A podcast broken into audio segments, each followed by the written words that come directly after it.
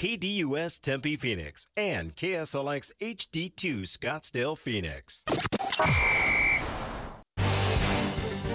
It's time to hit the field with Extra Point, featuring Kayla Mortellaro and Bob Kemp on KDUS AM 1060. Tweet the show at KDUS AM 1060 or give us a call at 602-260-1060. The snap is back. The hold is down. You can't miss with this combination. And the extra point is good.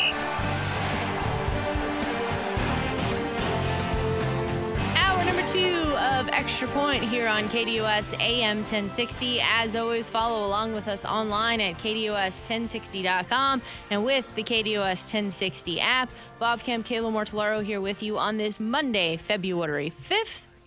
Let's reset the scene with today's poll questions and get things started with the KDUS1060.com poll question, which will be a poll question up for the duration of the week as we are preparing ourselves for Super Bowl 58 from Las Vegas. So who do you have in the Super Bowl? Kansas City +2 or San Francisco -2? And Kansas City's lead just continues to grow. 86% of the vote on the Kansas City +2 side of things, and San Francisco -2 sitting at 14%. We'll touch on a few things in regards to this game, but obviously as the week rolls on is when we'll officially have our answer. Over on X at KDUS AM 1060, does Devin Booker complain too often to the NBA refs? Yes continues its lead at 76.2% of the vote. No trailing at 23.8%. That is a question that we will answer around 12:30, and plenty of time for you to continue to cast your vote. We'll take your phone calls in this hour, 602-260-1060, and we'll do that around 12:15 today. Let's wrap up the college basketball conversation and bring it back here locally with Cal beating ASU 81-66. ASU shot 38.6% from the floor, 33.3% from three, which was 8 of 24, 4 of 7 from the foul line. Meanwhile, Cal shot 50% from the floor, 50% from three, 11 of 22, and was 16 of 19 from the foul line. ASU is now 5-6 in Pac-12 play. Is this just indicative of ASU kind of throwing in the towel? They're bad. Almost sound like Bobby Hurley might be throwing in the towel a little bit. In his post-game press conference, he mentioned, he had to rebuild this team after a lot of guys transferred out after last year. And he seemed to infer, at least, that this team does. Certainly, the pieces aren't fitting. There's no doubt about that. And clearly, ASU was outplayed, outcoached, outhustled from the start of the game. Cal, as I mentioned a few times, they're still, even though they're better, they're still the least talented team in the entire conference. ASU had dominated Cal like most teams have in recent years. They had won 11 of their last 12 meetings against Cal, and there was no doubt from the start. ASU fell down 8-0 in this game, and they never really competed, in my opinion. They were down 58-26 at halftime. They got some garbage points at the end, but it was at one point 68-48 before ASU made a run, quote unquote. Their two best players, Frankie Collins and Jose Perez, did not score a field goal in the first half. Collins had 13 points in the second half, however, but Perez had 1 point and one rebound, and arguably he's been their best all-around player this season. Well, second, Collins has been their best all-around player, but Perez has been their best scorer/rebounder. And Perez basically got benched in the second half by Bobby Hurley, and Hurley refused to elaborate as to why Perez was benched in the postgame. Then you have U of A here topping Stanford 82-71. Ballo, 18 points, 13 rebounds. Caleb Love, 18 points, 7 assists, 8 rebounds. The Wildcats are now sitting at 8-3 in Pac-12 play, and also in this particular instance avenged giving up 100 points to Stanford earlier. And it looked like they might give up 100 points again to Stanford. Stanford scored 45 points in the first half of this game. The U of A trailed by 11 at halftime. Then they outscored Stanford in the second half, 48-26. And that's really the first decent defense, in my opinion, that the U of A has played in literally weeks. I would say even going back to early December, the last time that they played above average defense. And they only did it for a half, but they got away with that. Also, really, I think made a huge difference in this game that Stanford was without its best player. Kanaan Carlisle. Carlisle had 28 points in that game, and as you mentioned, the New Year's Eve massacre, as I called it last week, and during the Sports Zone when Stanford beat the U of A and scored 100 in that game. Carlisle had 28 in that game, and he's their starting point guard. He's by far their best player. He got hurt in the first part of the game against ASU last Thursday night, and Stanford still went on to blow out ASU in the last few minutes of that game, long after Carlisle actually left that game. When you look at what's going on in the Pac-12, the Wildcats sit atop the Pac-12 at 8-3. Then Oregon sitting at 7-4, WSU 7-4, Stanford 6-5, Utah 6-5, Colorado 6-5, UCLA 6-5. Well, one thing, if Stanford had won that game last night in Tucson, they would have been in first place. They would have won the season series against the U of A. They would have been, as far as just the seeding for the upcoming Pac-12 tournament next month, which could be kind of wild because, some of these teams at the bottom have had tons of injuries and they might get some people back. In fact, USC's last in the conference, and they got two of their best players back from injury here in the last couple of days. But if Stanford had played that game, if they'd finished the game like they played the first half last night, they'd be sitting in first place right now in the Pac-12. Let's do a little golf here. The AT&T Pebble Beach ended up being shortened to a 54-hole tournament because of inclement weather. Winds ended up getting so bad yesterday, trees down. I think they even had local ordinances with shelter in place, lost electricity.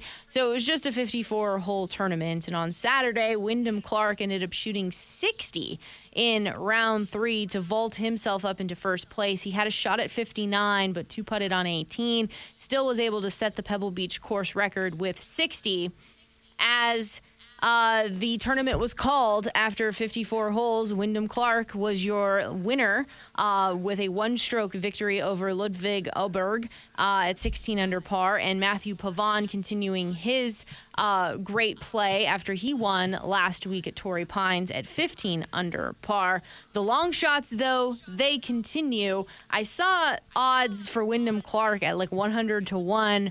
Also seeing things at like 75-1. 100-1 seems a little bit long. I mean, he is a U.S. Open champion, but playing some good golf for Wyndham Clark there and getting that victory in the shortened event. We're able to cash Eric Cole, top 20, as he finished in a tie for 14th. Our long shot, Adam Hadwin, finished in a tie for 39th, so we didn't hit that, and obviously we didn't hit our outrights here. But we'll be looking ahead to the WM Phoenix Open.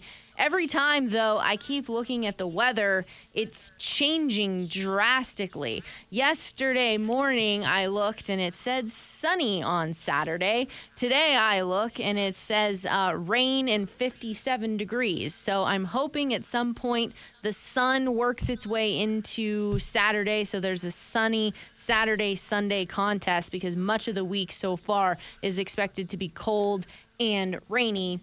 Also, with what took place at the Pebble Beach tournament, we're starting to see more and more players end up withdrawing from this event. You had Xander Schauffele withdraw this morning. You've had Victor Hovland withdraw. His game just seems to be in a rough place right now, so there is a report that he wanted to go back and work with his coaches this week before getting ready for Riviera, because if we think about the schedule for the PGA Tour this year, once again, the signature events, the WM Phoenix Open is not a signature event this year as it was last year. It'll be in a rotational national basis. But Scotty Scheffler, he's coming in as a two-time defending champion.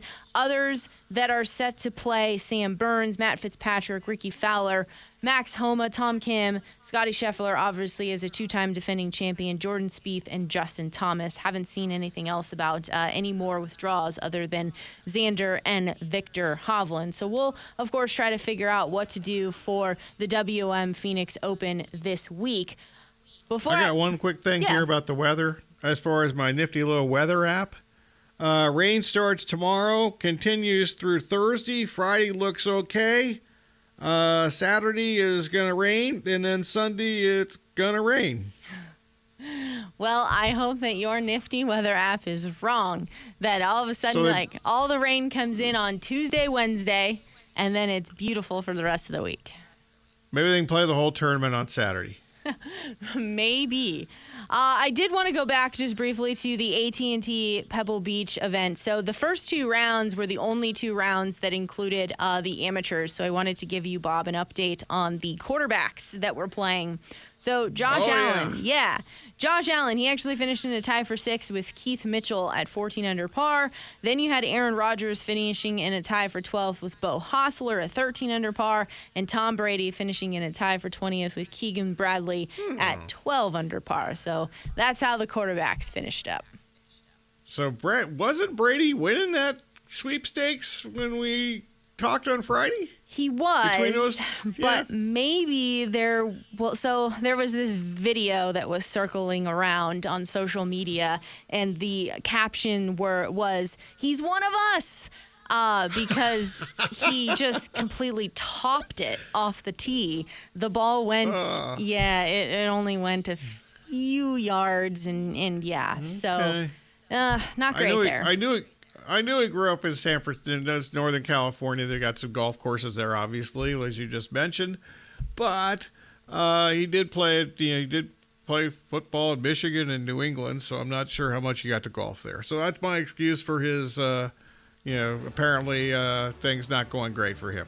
Yeah, the top was bad. I saw a few putts that he hit on Thursday, and the dreaded deceleration was coming into play with his stroke. It was kind of like just slowing the pace down as you're making contact into the ball, and the ball was just meandering off to the right. So he needed to work on that a little bit, and then obviously topping it off the tee is not what you're looking for. Okay. Well, I've noticed over the years as I've gotten older, deceleration's a good word, or a bad word, but it's an accurate word. Yeah, it's never good in the golf swing. You just have to stay committed. Even if it's like going to go 900 miles offline, you'd better stay committed to what you're doing. Deceleration gets you in more trouble, that's for certain. And I'm not even talking about golf.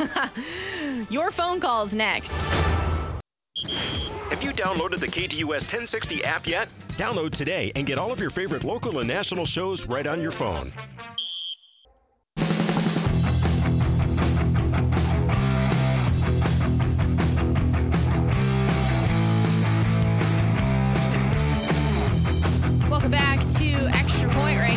KDUS AM 1060. As always, follow along with us online at KDUS1060.com and with the KDUS 1060 app. Your phone calls if you'd like to join the program, 602-260-1060. Early conversations about Super Bowl 58 with the Chiefs and the 49ers set to face off on Sunday. Moves around the NFL, the Suns, as they get set to host the Bucks tomorrow night, 8 p.m. on TNT. College hoops and more, 602-260-1060 is the number. Let's discuss a little bit here about Kliff Kingsbury. Reportedly was set to be the offensive coordinator with the Raiders. He then withdraws his name, and now he is officially the offensive coordinator for the Washington Commanders. The Commanders here will have offensive decisions, obviously, to make at quarterback with the number 2 overall pick. And defensively, they brought in Joe Witt Jr., who was the secondary coach and defensive passing game coordinator with Dan Quinn with the Cowboys, and now he's going to be the new DC in Washington. Yeah, I listened to a conversation on Good Morning Football this morning about Kingsbury getting this job, and how can they get Caleb Williams to Washington? Well, yeah, Washington has the second pick and Chicago has the first pick.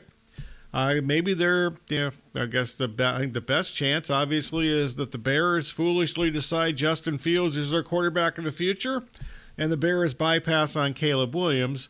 I can't imagine the Bears would trade out of the first pick when there's a quarterback to be had for a second consecutive year, unless they're dumb enough to just keep Justin Fields. So I guess that's their hope for the Commanders at this point. As far as obviously, for people who don't know, Kingsbury was, I don't remember what his official title was, on the staff last year at USC for Lincoln Riley, his good buddy from their Big 12 days.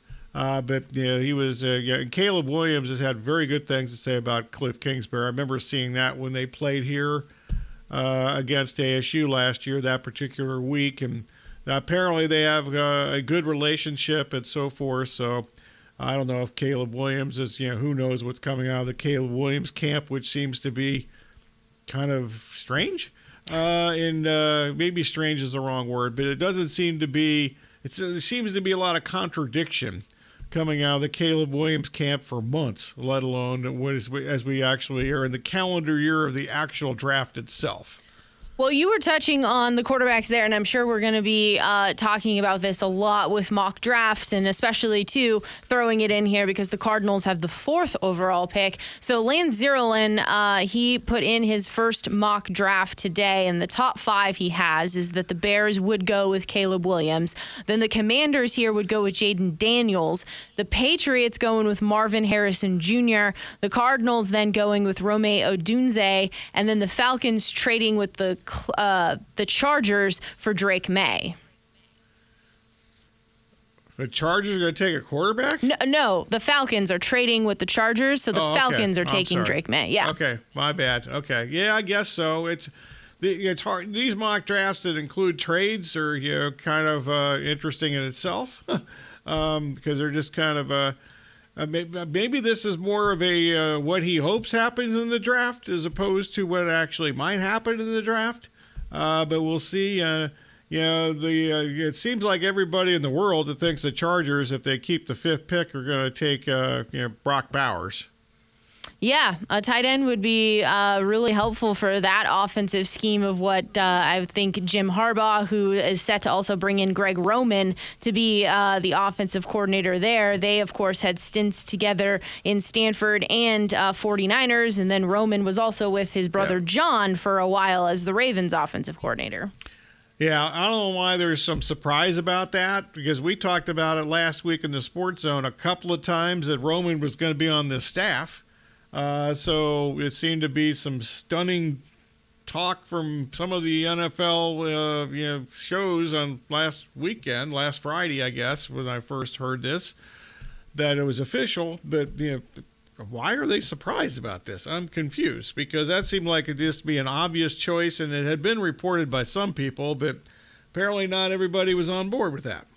And then the final thing before we get to calls, 602-260-1060 is the number. Steve Belichick is set to be the new Washington Huskies defensive coordinator, joining Jed Fish's staff. Obviously, Belichick has been with his dad on the Patriots staff. He was the signal caller for the defense for the last at least 5 or 6 years or so. And he has a relationship with Jed Fish when Jed was on the staff with the Patriots for a year.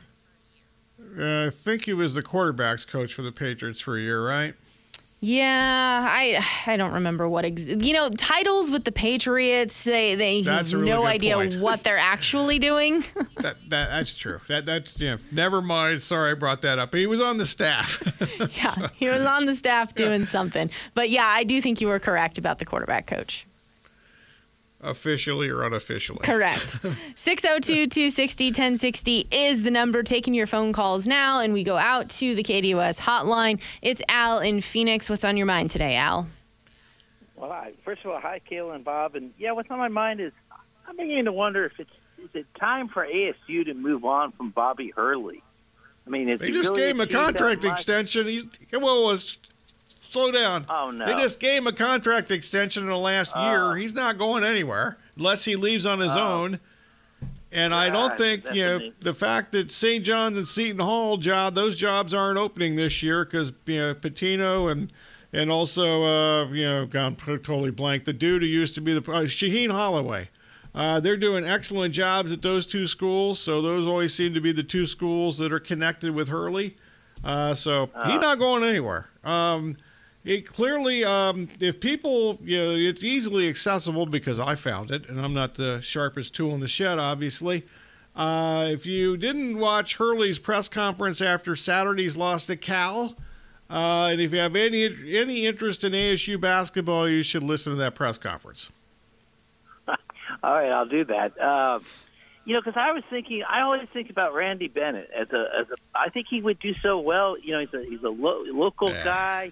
His program at St. Mary's is consistently, at least a contender in the Big West Conference, and gets to the tournament. And I just thought he would be, it seems like ASU never even. I don't know if he even gets the interviews when they've had the opening. But I don't think he wants the job. Why would he leave St. Mary's to come here? I mean, I'm not joking. I'm not trying to be sarcastic here for a change. He has a really good program, and he's done a tremendous job of building that program. He has a pipeline to Australian players, which has helped him tremendously at St. Mary's. The ASU is going to the most difficult basketball conference on the planet, the Big 12. ASU will be lucky to win 5 games in the Big 12 next season. I don't care who their roster is. And the U of A, I think, would be lucky to be barely above 500 in the Big 12 next season. That's how good the Big 12 is. There is zero reason that I can imagine that Randy Bennett would want to leave St. Mary's to go coach ASU. You made the case. And I'm worried about U of A next year. I really think that, going to that conference. You should be. Yeah, I don't know. Well, if the Pac-12 is any good this year, they wouldn't be leading the conference. And if Stanford had played the second half as they did in the first half, Stanford would be leading the Pac-12 today. That's frightening in its own way. I guess Gerard Haas has a lifetime contract there. So, yeah, it's a part of the deal at Stanford. I mean, it took forever to fire David Shaw or part ways. I don't think they ever fired him. Going to the Big 12? They're going to the ACC. Oh, well, actually, I'm probably better off going there than the Big 12. I guess they can afford the travel, and considering that Stanford is so good in all the Olympic sports, I'm not familiar whether the ACC has got any history in the Olympic sports. So that to me seemed to be the strangest of all the geographic or non-geographic conference realignment changes. I mean, Stanford and the ACC makes no sense. They are. Is Cal? And Cal doesn't have.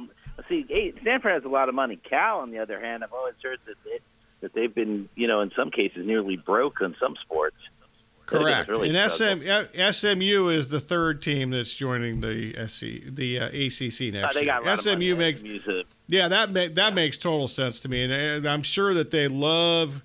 I think the ACC is happy they're getting into California, and Duke is required basketball wise. They've gotten a lot of guys from California over the years, including Jay Billis way back in the day.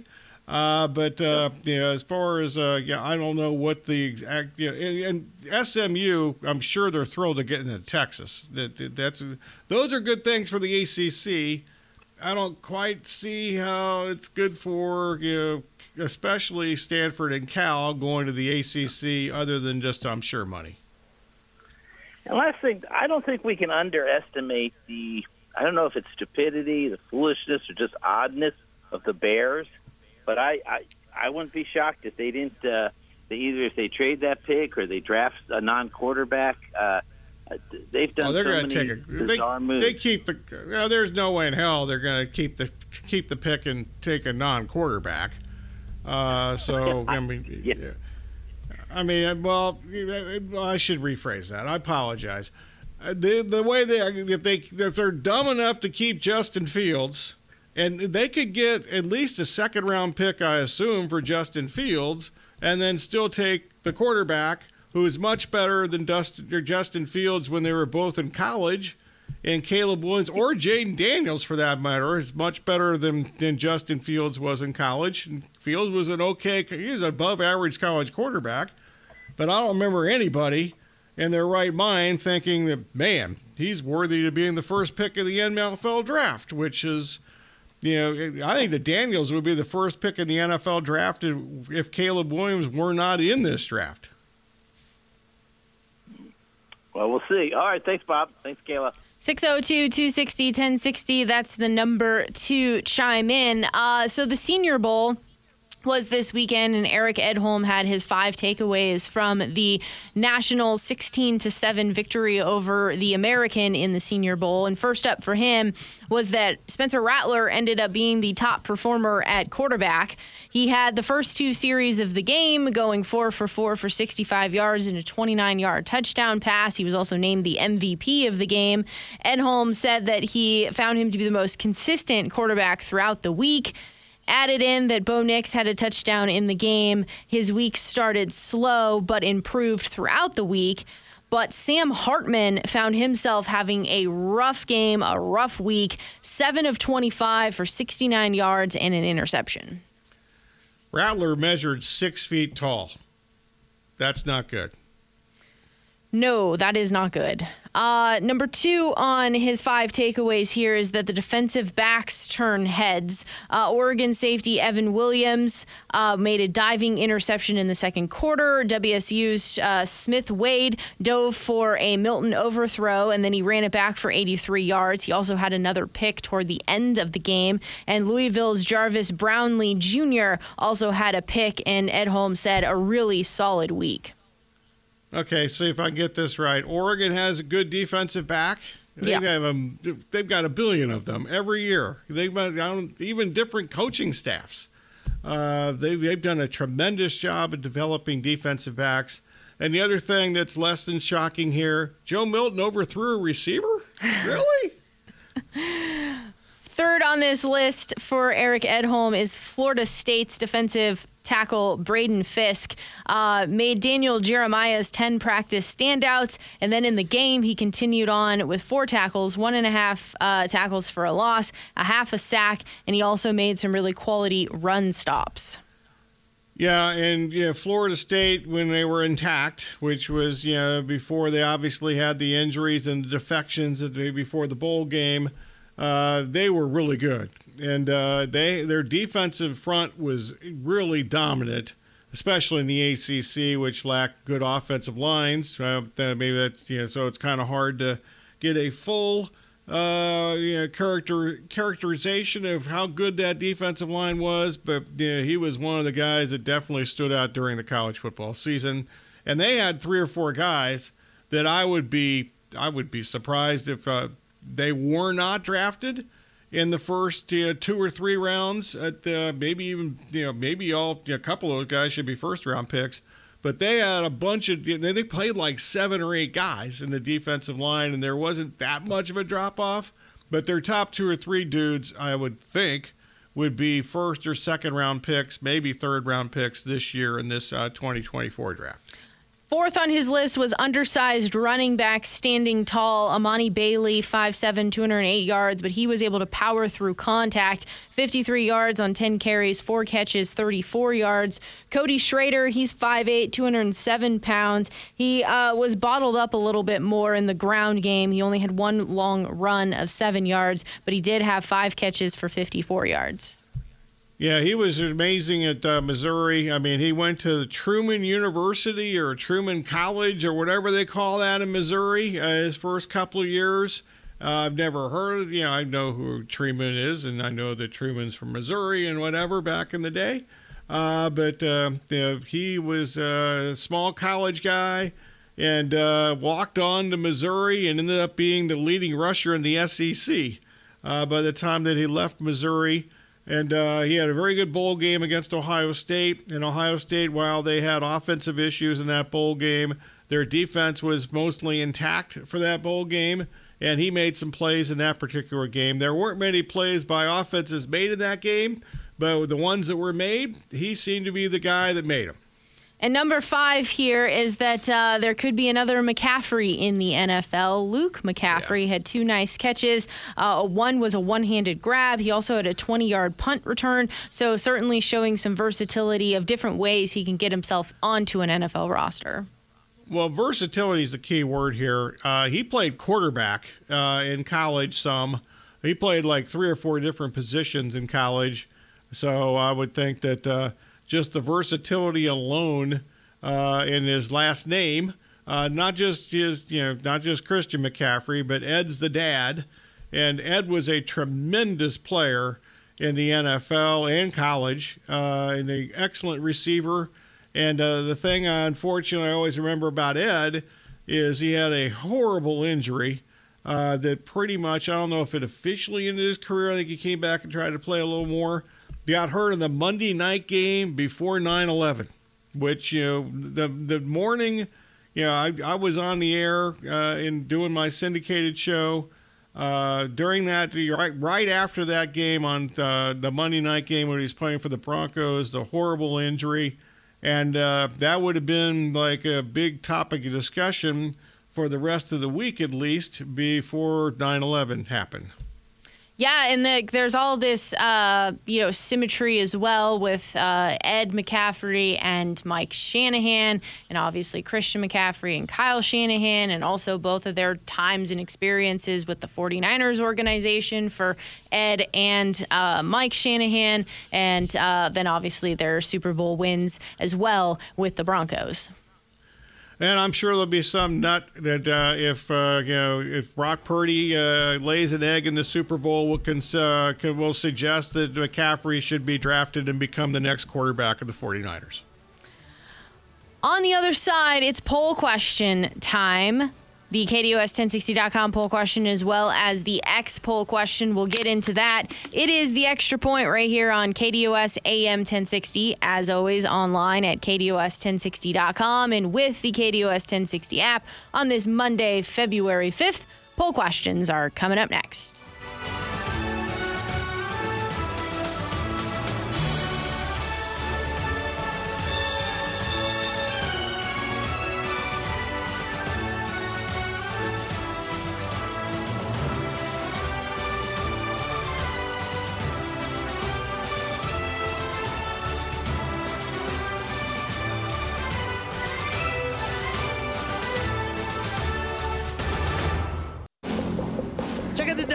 Show Monday through Friday, 1 to 3 p.m. right here on KDUS AM 1060.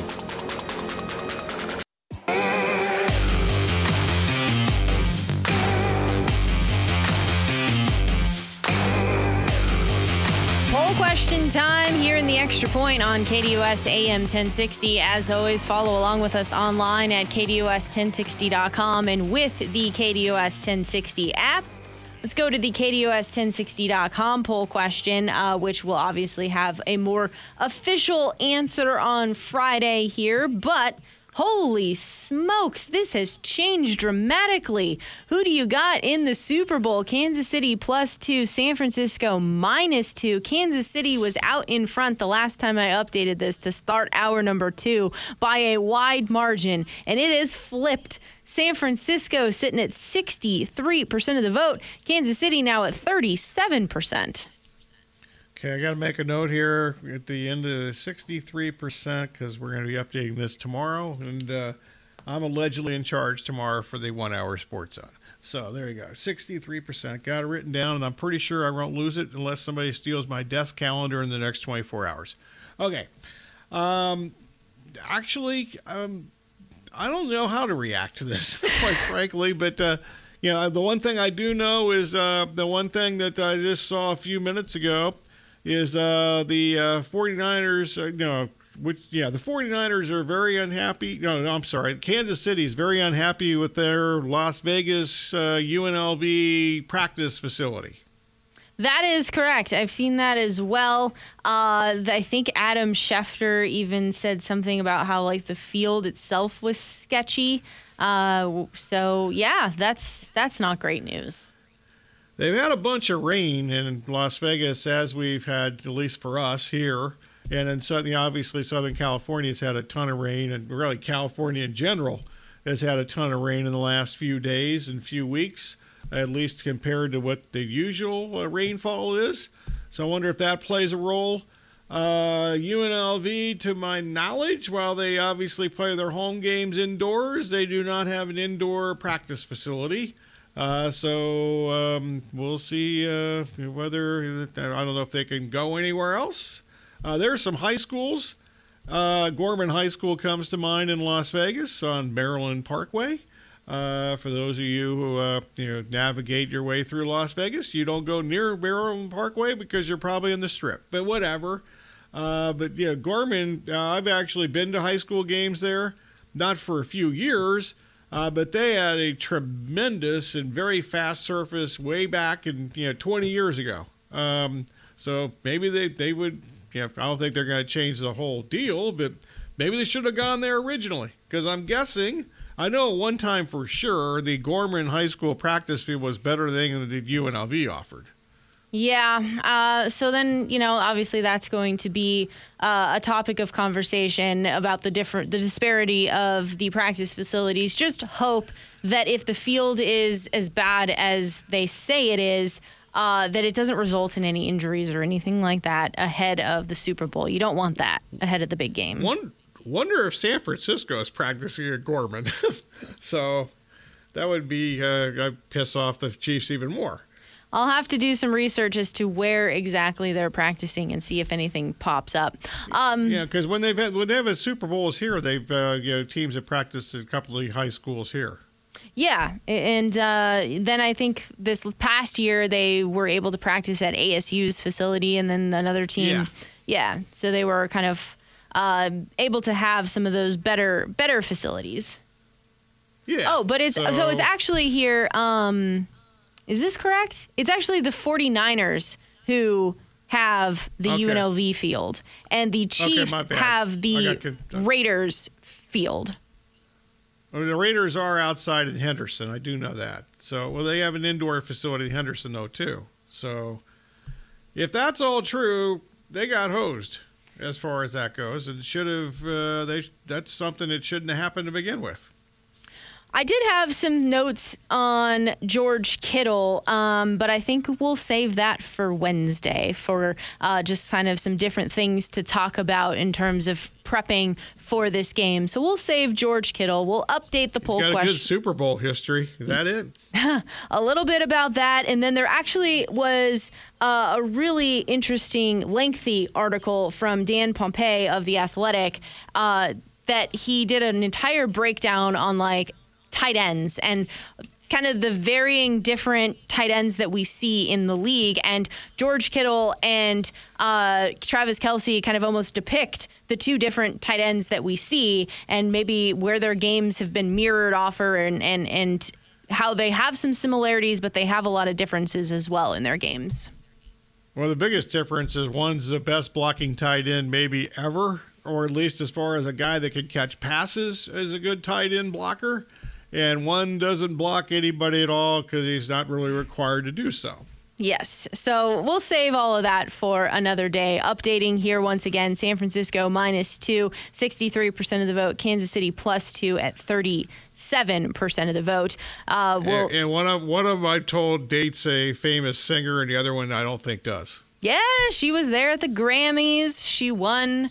She's going to Japan today, right, for the next week, and then she's going to fly back because she's got these shows in Japan. She's a busy lady because she's flying all around the country and all around the world, I should say. And then supposedly all the Swifties went absolutely crazy because she made an announcement that she has a new album coming out in April, Bob.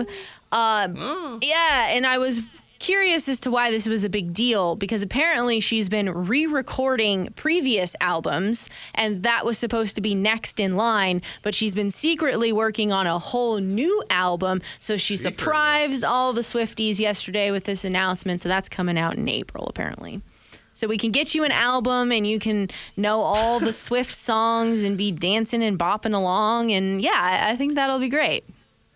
okay, it could be the greatest album of all time, but I'm not dancing and bopping along to too much anymore. All right, fair enough. I digress. Goes back to that other thing we talked about earlier in the hour. All right, fair enough. Over on X, at KDUS AM 1060, does Devin Booker complain too often to the NBA refs? And I'm on the yes side of things here. I think there's obviously a fine line here of vocalizing your opinion to the referees when they're missing something that might be blatantly happening throughout the course of the game. So you're also kind of trying to do a little bit of working the refs to your advantage. And, you know, it's all part of the game, right? But I do think that he does it far too often for a little bit of like ticky-tack things, and then carries on obviously a little bit too long, evidenced by what took place against the Wizards there. Yeah, yesterday was extreme even for him, but I don't know. I'm sure somebody keeps a stat of this because there's stats on everything. I can't imagine there's a player in the league that asked his head coach to have a replay review more than Devin Booker does. And several times this year that Frank Vogel has actually done that. They've not won the replay challenge because it's nowhere near what Booker thinks it is. So there's that. And as I mentioned earlier in the show, I've talked to a couple of friends of mine, including one who's been a hardcore Suns fan since the inception in 1968.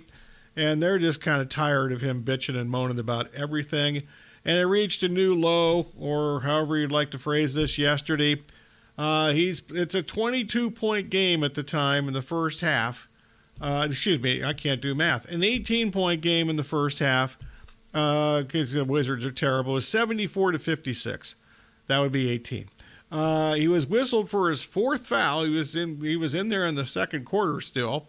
He immediately got a technical foul for that, and it seemed to be, I think I would say it was a shaky call. So I'll give him that part. But he gets the tee. Then he carries on further, doesn't leave the game in a timely fashion, because Vogel took him out after the fourth foul at that point. And the Suns got whistled for another tee because of that. So there were two technical fouls, and obviously it wasn't going to affect the game because the Wizards are just horrible, and they weren't going to win that game in a million years.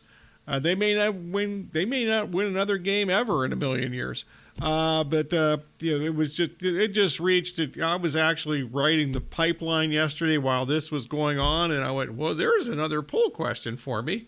And I've been thinking about doing this anyway. I knew I was going to do it at some point, but yesterday just kind of spiraled into completely out of control, in my opinion, and a perfect time for a poll question. The masses are on the yes side of things at 77.3% of the vote, no sitting at 22.7%. This is over on X at KDUS AM 1060. I'll just add one other quick thing here. I like the fact that the locals who watch every game, I'm guessing to some extent, or that kind of confirms what I've been thinking, and I think it's reached a point where the Suns need to just try to get them to shut up. Well, I'm wondering, based upon the votes here, if that's also somewhat why, when they have these fan voting, all-star things, etc., that it takes a while for Booker to get on the roster, etc., that there is just a little bit of irritation about all of that. Well, and the coaches vote for the reserves. They can't like coaching against him. I mean, he carries on and doesn't shut up. Wrapping it up on the other side of the break, it's the Extra Point.